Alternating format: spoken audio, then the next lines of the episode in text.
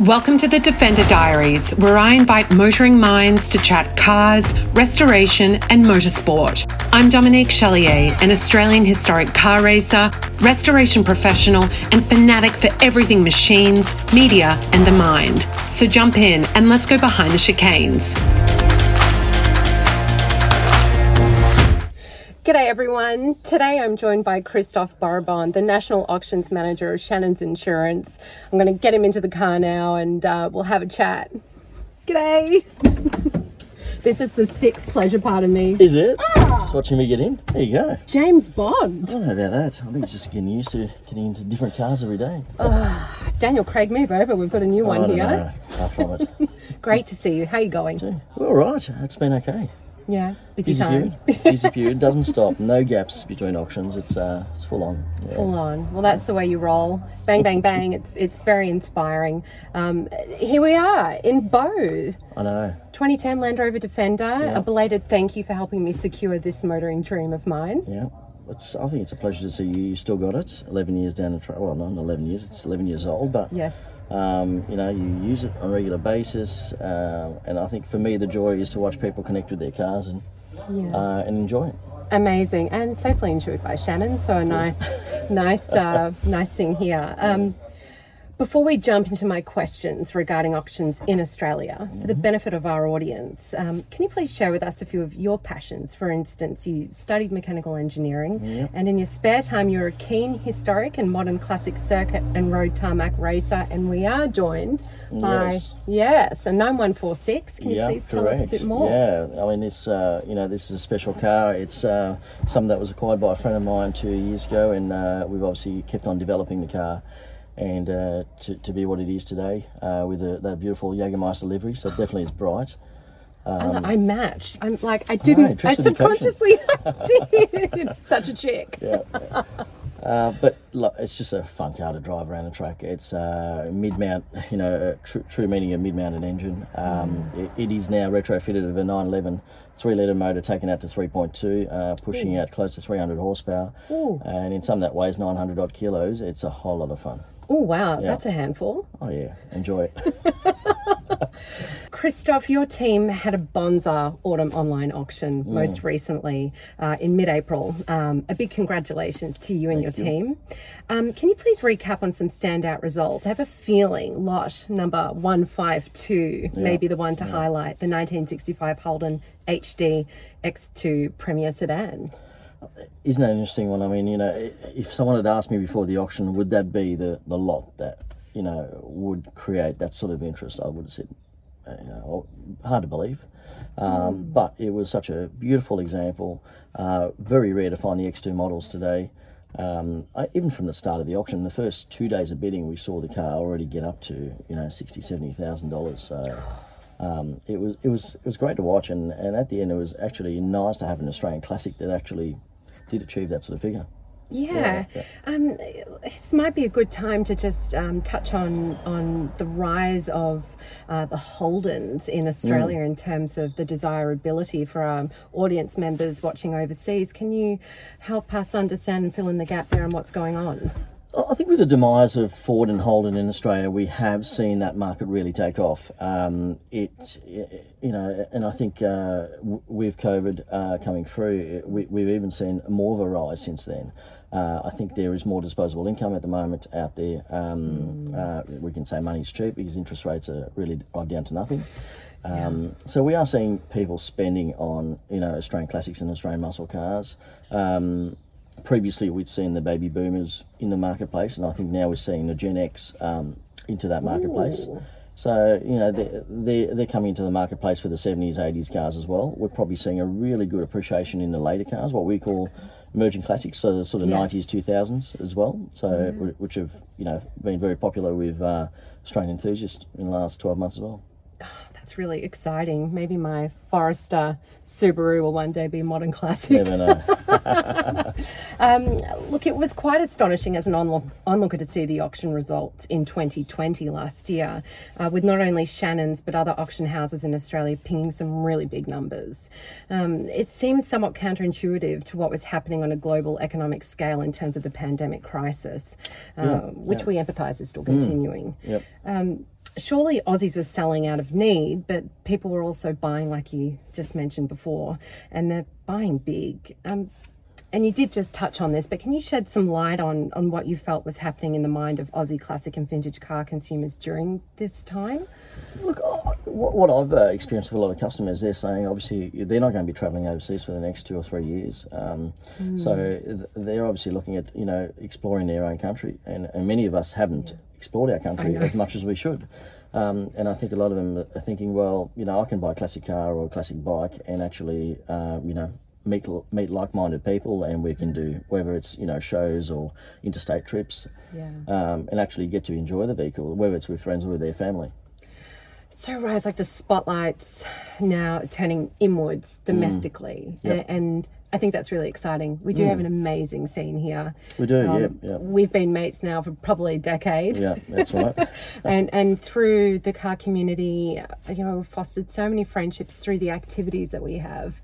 It is, so, yeah, and it's growing. Right. It's, it's, growing. I mean, and that's the beauty of it. And I mean, that's what we see. I mean, as uh, I think probably one of the beauty of working with Shannon's and uh, probably being the largest insurer of these type of vehicles in Australia, we, we are seeing that market grow.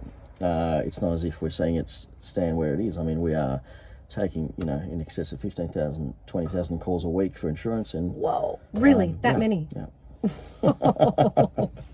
and we're seeing the numbers grow. I mean, so it's a really it's it's positive for the space for the yeah. for the movement. Yeah. Ah, very well. Like yeah. it's amazing. It's mm. um it's quite staggering really. I, I, mean i'm not surprised that when you hear the numbers you just and watching the auction results you're just like wow it's this is really happening. Yeah yeah. Um, i'm going to put something out there. Please agree or disagree or yeah. I have a feeling that Australian classic and vintage car enthusiasts are buying more now with the view of driving and enjoying their classics as opposed to viewing these fine collectibles as simply blue chip investments, mm-hmm. which I think was a bit of a trend only a few years ago. Yep. Um, would you agree that there's been a bit of a shift in the mindset and or do you think Aussies have always, you know, swung towards being more enthusiasts than just collectors? Yeah, good question. I think we see both. We see both. Um, you know, I, we see plenty of people that buy and say, "Oh, I won't drive this. You know, I'll put it away in my collection." Whereas, fair yeah, fair enough. And I think it's probably yeah, there's a little bit of generational things going on mm. there. Uh, but on the flip side, we also see enthusiasts who are buying to use their cars. You know, whether it's yeah. out with their friends, with their family, uh, take them out on a regular, you know, regular events. I, I think the fact that we've seen events change, you know, the traditional car shows where you would go and spend six, seven, eight hours at a car show, take your picnic, your rug and your chairs. Um, I'm not sure if Gen X really want to do that or the young generation mm. want to do that. They're probably more into the cars and coffee event where they can go uh. for two hours, take the car out, out for two hours, and then potentially keep on going, go for another drive or yeah. enjoy their cars with, you know, with a group of friends. Um, so I think there's these type of events of, of changing, um, you know, what we've seen from traditional shows previously, yeah. um, and probably encouraging people to use their cars more. Get out, shorter stints, perhaps not full day day Ks. No, no, no. Look, I think you know, if I speak personally, I look at as a you know having a family. It's hard to be out for the whole day. Yeah. But yeah. it's easy to, to go out for cars and coffee at 7 a.m. and be back by 9.30, 10 a.m. So yeah, true. Uh, yeah, so you know, th- there's those type of events, or we, you know, we regularly do a drive group. We'd, we catch up at seven thirty for a coffee, mm. then we might take a drive up to Peninsula or down to Great Ocean Road, and we're, we're back by 10, 10.30. So it's like having like three different days in one. It's, it's pretty awesome. It's, it is. I love that. Um, look, in terms of trends, is it fair to say Australia makes up its own trends of what's hot because of our deep passion for Aussie muscle, as opposed to being influenced solely by the American and European markets? Or do you think every region will always have a healthy appetite for their own and also for foreign exotics? Look, I think there's definitely the appreciation for foreign exotics. I mean, you and I both appreciate European, fine European cars and, you know, design and, you know, some of the Italian cars, some of the, you know, most beautiful design cars in the world. Um, but I think Australians also, you know, we, we have seen the trend of Australian muscle cars, you know, selling for up to a million dollars. It's now, staggering. It is 99% an Australian market and potentially 1% New Zealand for, for those cars. So it's our own bubble. It's not it's not a world market vehicle. You know, if you had to compare it to a Shelby Mustang or, you know, Dodge Challenger or something, you know, that's muscle, but more a world market uh, mm. vehicle. So yeah. I think we do have our own bubble anyway. We have our own bubble, and then we have our own camps within the bubble. Yep, yep, that's right. I, you know, I know a lot of people, obviously, being an Alfisti, Alfista. Uh, I know a lot of people that are very like Italian car oriented, but then will still rub a neck when a Torana goes past or something because Well, it's in us. It's in us. I- you know, I think we, we we grew up with these cars, and, and there's something special. We watch these cars race at Bathurst and other racetracks around Australia, and it's there's something special about it. I mean, you know, I, I love watching a great XU1 or a, you know, an L34 A9X, um, Yeah. you know, um, GT Falcon. Um, you know, there's some great cars out there. So I know my mouth is watering as you're talking about it. It's like I'm such a sicko. I'm like, oh. um, Christoph, your career is so fascinating to me, and you have the pleasure of seeing such a wide variety of cars, as we've just touched Yeah, on. Um, you meet so many people, and you learn so much about Australian motoring. And just to get inside your brain for a day would be pretty cool. Um, you also help people facilitate dreams of ownership, but there must be an emotional side of your daily work, which involves working with people selling beloved vehicles for a variety of reasons. Can you share with us a little bit of the realities of your daily work? It, look, it's it's it's interesting. I mean, uh, you know, people people ask the question, "Oh, why is that person selling?" You know, A- and it's, I mean, there, there's ten thousand reasons why people sell vehicles and uh, and and acquire others. Um, you know, we see people who enjoy restoring cars, and then once they've restored it, they sell it. oh, because they've just loved the project. They love the project part of it. Um, there's others who have collected it and want to sell it and um, and move on to something bigger and better, or that could be a change in their lifestyle, so they've decided to head in a different direction. Um, so we, we do deal with uh, with you know a significant amount of people and, and, and, and really from all walks of life, and that's probably the great thing. You know, we're dealing from the person who's the you know the tradie, the mechanic, all the way through to your white collars. So uh, you know you see a, a massive mix of people as as you'd see for the restoration business. Yeah, that's true, uh, which which is changing too. Uh, yeah, I I'm amazed by um, amazed and excited by uh, the next generation of avid vintage and classic car owners wanting to do projects. Um, they come to us. Uh, they don't have the skills, but they've got the passion, and they really want to be a part of the project. yeah, so, like yeah. you just said, And, and, and I think what's amazing with this scene is, a- and probably which doesn't happen in normal life, is um, how often can you put a tradie and a lawyer or a judge together where they can converse about you know very similar uh, topics, but when you put them into a motoring theme together and they're talking about something they're passionate about, they could get on like best mates. And that's such an amazing point. That's the racetrack. Like that's our garage, for That's instance. right. Yeah, yeah, yeah, yeah. A- And socially, usually, uh, those two may not connect, but because of that vehicle or that bike, they yeah, Yeah. uh, yeah they can actually get along really well. Yeah, you just raised a really cool point. I love that, like the fruit bowl Yeah, of our community. yeah. Yeah, ev- everything. And it's great to be the, part of that. Yeah, It's it great is. to absorb that and be part of that and just see because it's real. It's you know they're talking about something they're passionate about. It's real. Yeah. And I think that's why we're so eclectic in our interests and passions. Is we're an eclectic bunch, and I like you. I just love chatting to people. I mean, here I am today. Mm-hmm. I just love getting to understand what people's worlds are like and um, their thoughts on things. So, yeah, the classic car trade is definitely the one to be in for that.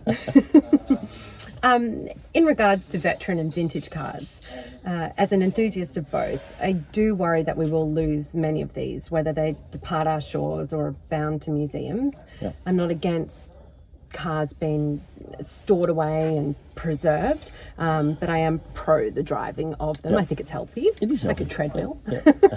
Um, Look, and I think that's simply due to the younger generation either not having an interest, perhaps being fearful of their capability to own and maintain a vintage vehicle, or simply just not being in a financial position to do so.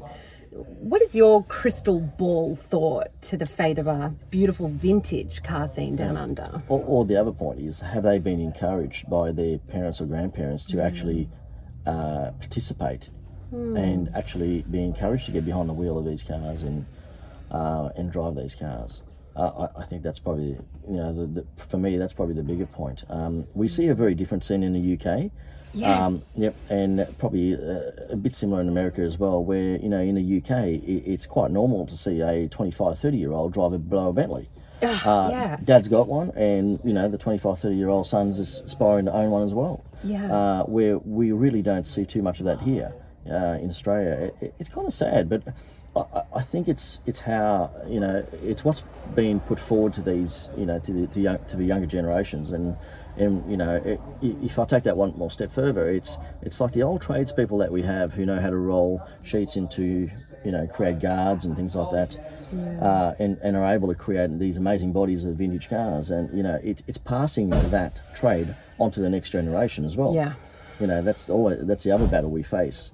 Um, but but I think you know, it, there, there probably is less interest uh, from the younger generation, but I think it'd be great to see the older generation encourage the younger generation to partic- Yeah. partake in in a scene. I think some more workshops, some, some.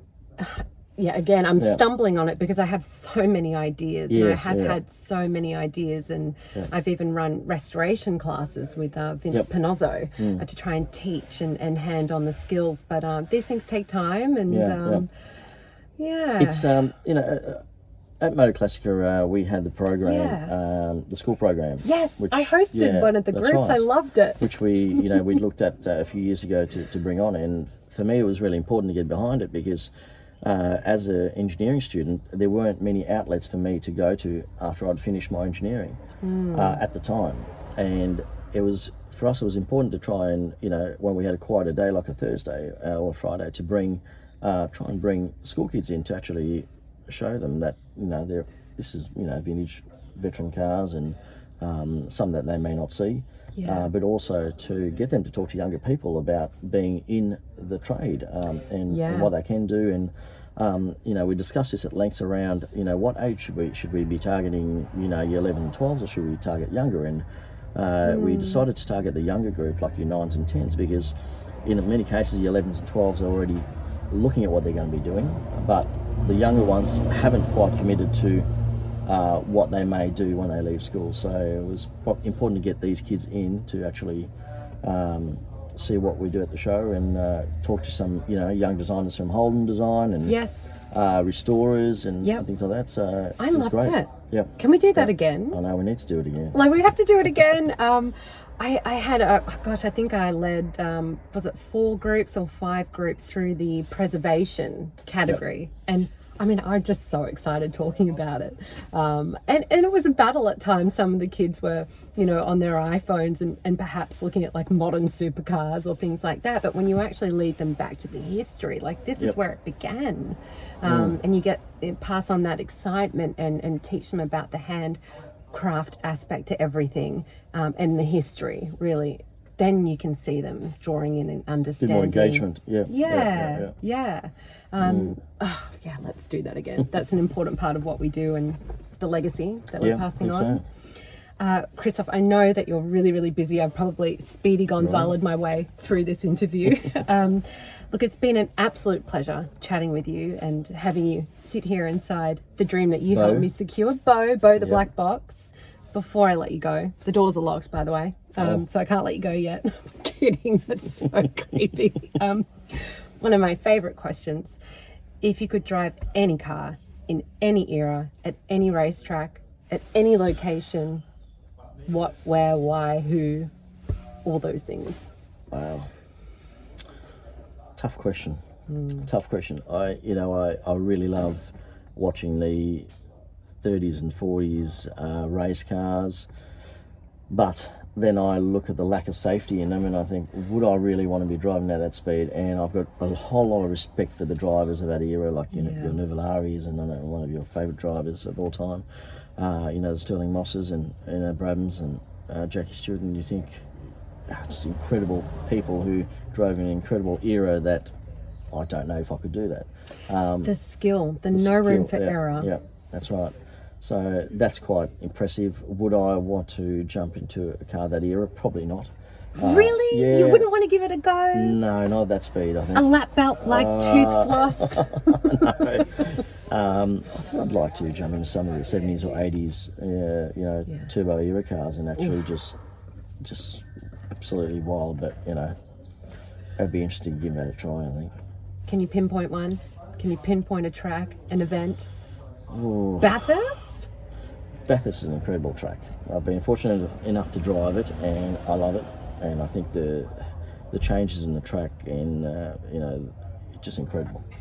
Uh, you wouldn't drive a Formula One around there, no. Uh, but I'd love to drive a very well sorted out GT car through through Bathurst. Um, Perfect. that'd be an awesome ride. Yeah. Maybe that dream will come true, Christoph. know. We can only hope. Tuck it under the pillow tonight Yeah, and uh, wish to the speed gods. Christoph Boribon, shake you. your hand. Absolute legend. Thank you so much for your time. Thanks for having me. And uh, yep, it's we loved it. No, so we'll catch you around at the next event. All right. see you. Okay, thanks.